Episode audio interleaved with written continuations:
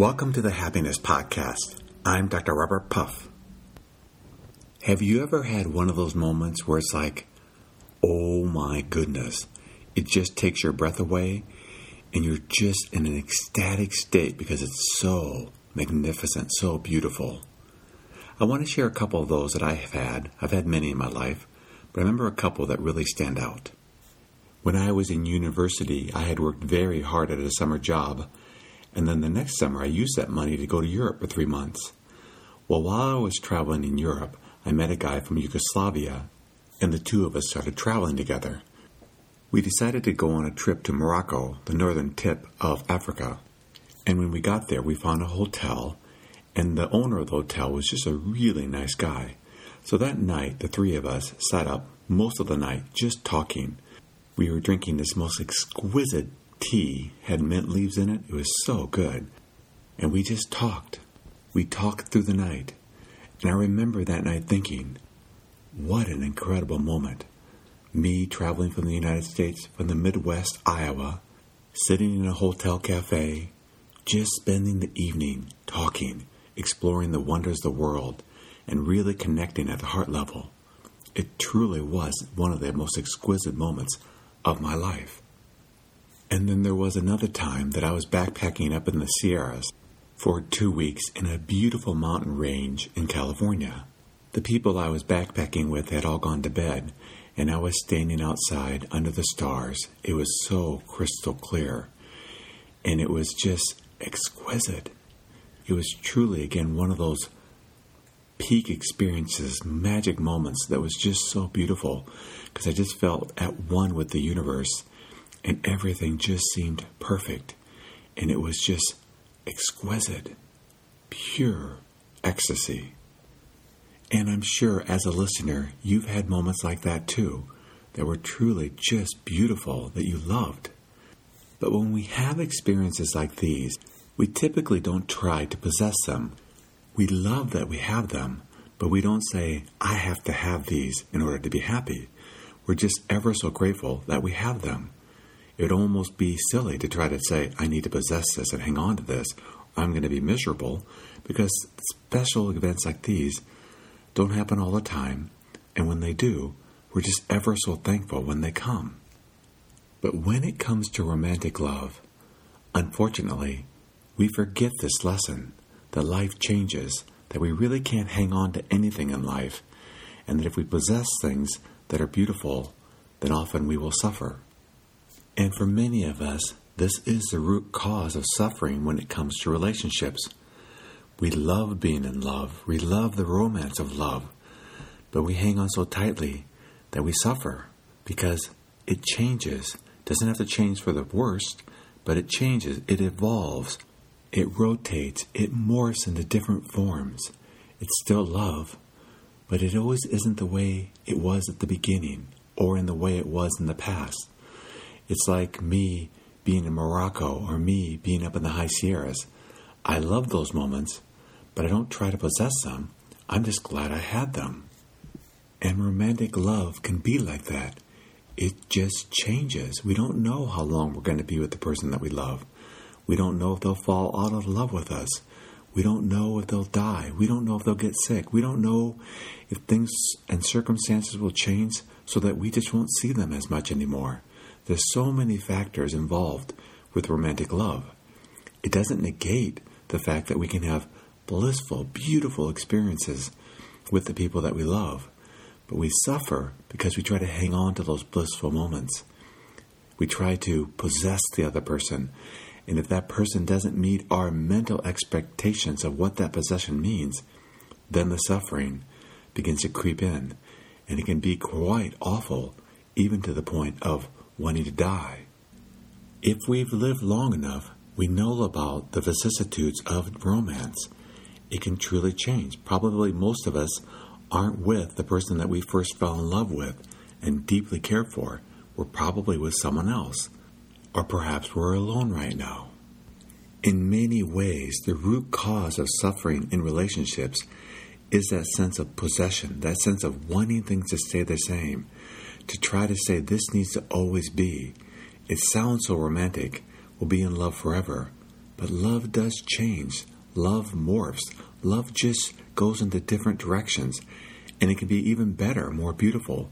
We just don't know. And sometimes love ends. So today I want to talk about how to end the suffering with romantic love. It can be so awful. Like I said, some people truly do commit suicide because of romantic love. How do we love well, love deeply another person, and still maintain our sense of happiness and peace throughout the whole relationship? There are many things that we can do in life to avoid suffering, particularly in regards to romantic relationships. But in this podcast, I want to talk about five things that we can do to keep our hearts in that peaceful, loving, happy place with a relationship or without a relationship, just throughout our lives, regardless of what's happening. First, the good news is romantic love does not have to entail suffering. It can, particularly if we don't follow the steps that make it so romantic love goes well. But if we decide to implement the steps I'm talking about today, I think we'll find that romantic love can go better, or at least our lives can go better, in spite of or because of what's happening in our romantic life. The first aspect of a healthy romantic love is non possession. When we try to possess someone that isn't ours to possess, we're going to suffer. So what happens is is when they don't conform to what we believe they should be doing, if they're not meeting our expectations, then we begin to suffer. We get upset. Perhaps they don't love us. Perhaps they're a bad person. All the stories that our minds can create when things don't go the way we expect. It is far better to just love the person and love the experiences you have with that person instead of trying to possess that person. Again, remember the two examples I began with my experience in Morocco and my experience in the High Sierras. It would be silly of me to try to possess those experiences.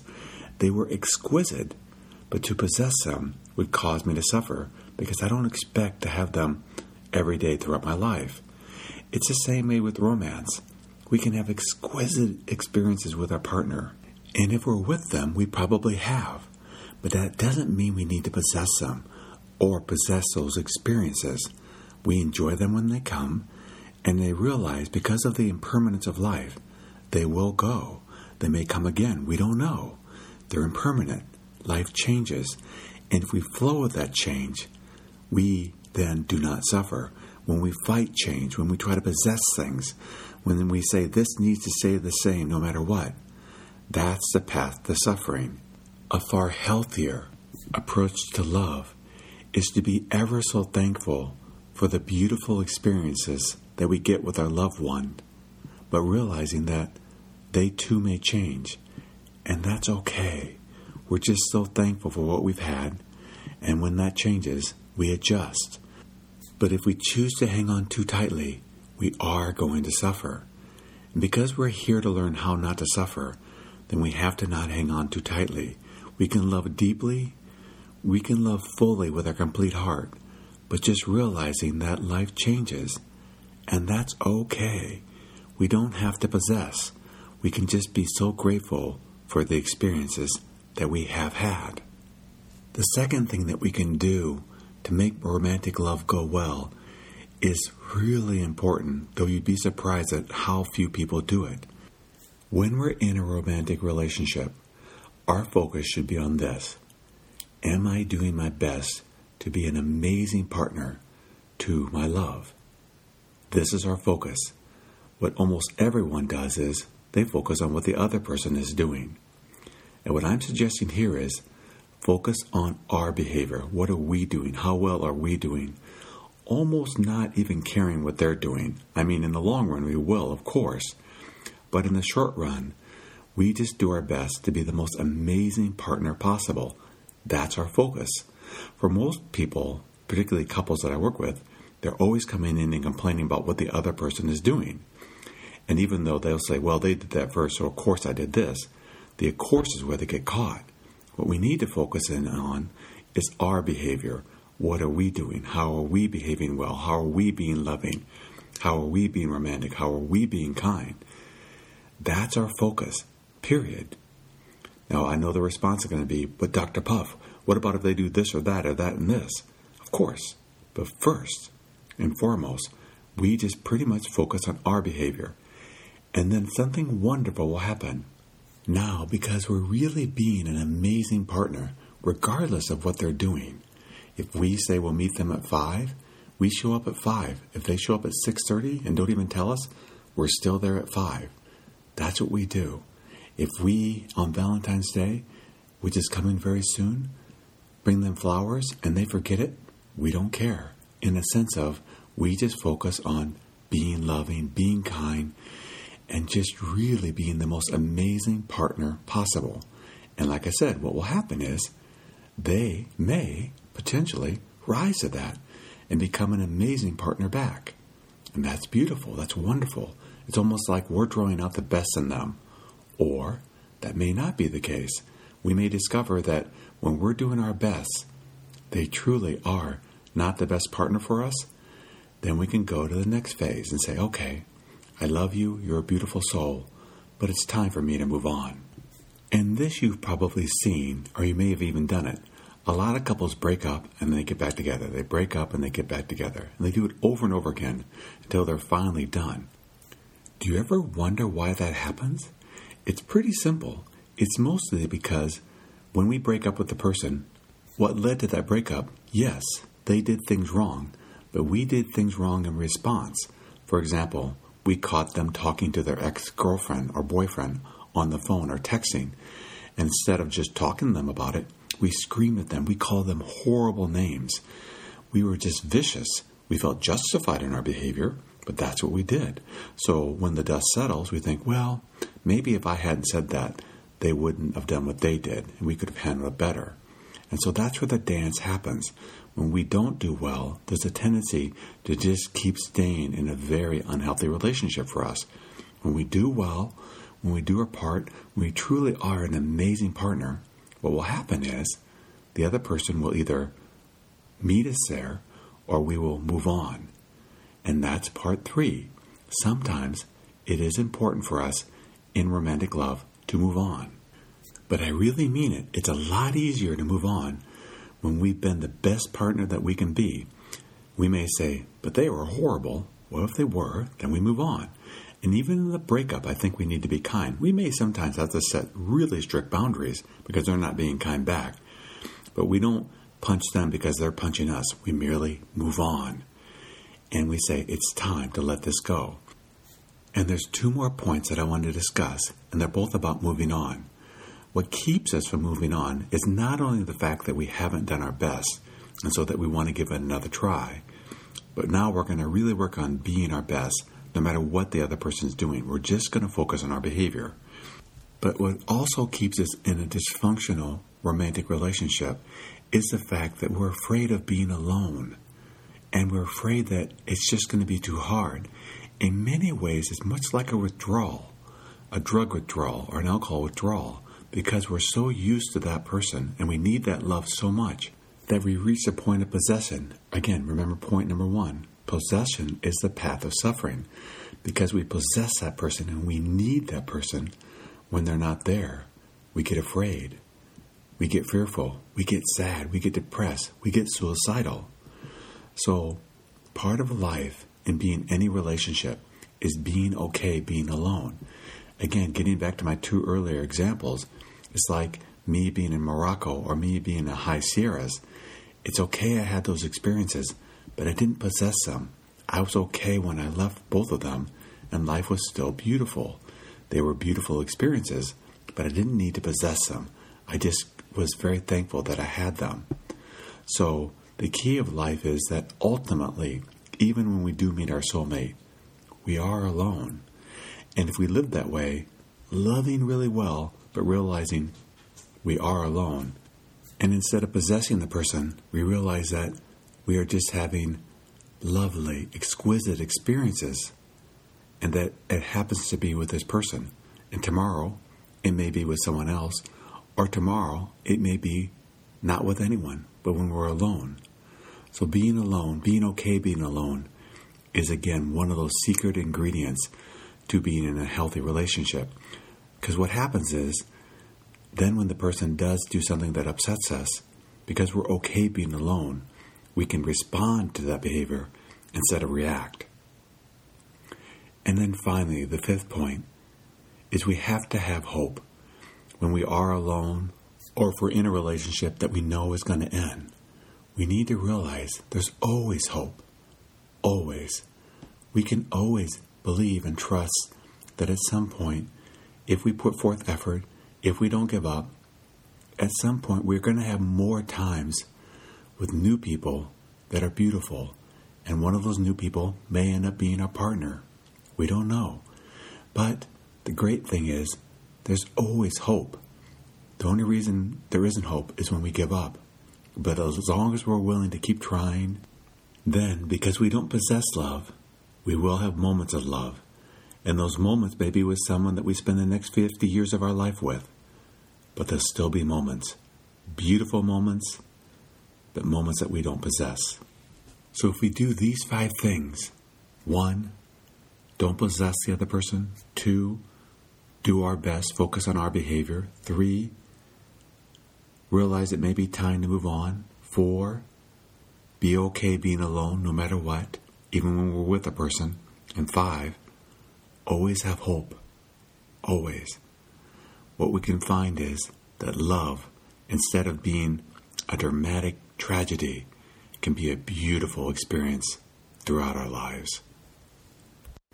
Thank you for joining me on the Happiness Podcast. If you are finding these episodes helpful, I would love for you to share your experience with others.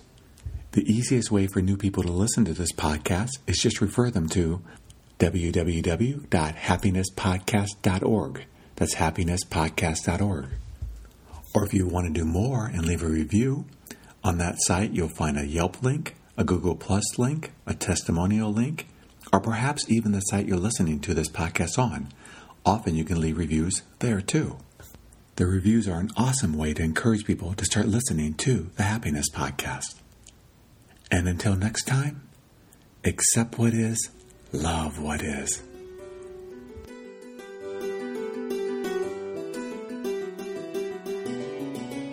Do you ever wonder why some companies do so well, grow, and just seem to keep coming up with great ideas and keep expanding? While other companies are permeated with negativity, lawsuits, employee turnover, and just overall unhappiness in the workplace. Whichever corporate camp you find yourself in, or somewhere in between, the key to any company's ongoing success is to invest in and help their employees perform at their peak performance. There are very clear and specific things that people can do to perform well at work and in life in general. This is the focus of my podcast, and it's also the focus of my work. Being at the cutting edge of any market is sustained through investment, investment in training employees how to perform well. But sustained growth and productivity requires specific psychological tools in order to continue to perform at peak levels. This is where I can help. I've been studying peak performance for over 30 years now, helping people all over the world. And there are very specific things that have to be maintained in order to sustain this level of performance. When companies invest in their employees, their employees are invested in them. Unfortunately, it's quite common for companies to be doing exceptionally well in the marketplace, but for unknown reasons, key employees make poor choices, leave the company, or start struggling in coping with stress related illnesses. Companies that do well know their business really well, but human behavior works in mysterious ways unless you've been trained to understand the causes and cures of underperformance. If you're a forward thinking company, perhaps it's time to think about giving your employees skills that may really help them perform well at work and throughout their lives. If you work for or manage a company and you're ready to learn the skills in order to survive and thrive in any market, in any conditions, or in life in general, I'd love to help. These are the skills I've learned. These are the ones I'd love to bring to your company True lasting success has to be seen from a broader perspective, not just monetary. And if you're ready to bring about these changes, that's where I can help. To learn more, go to www.successbeyondyourimaginationcom That's successbeyondyourimaginationcom And whether we're at the doorstep of retirement or have many years to go, may we always be growing and be developing our skills not only as successful employees, but as successful human beings.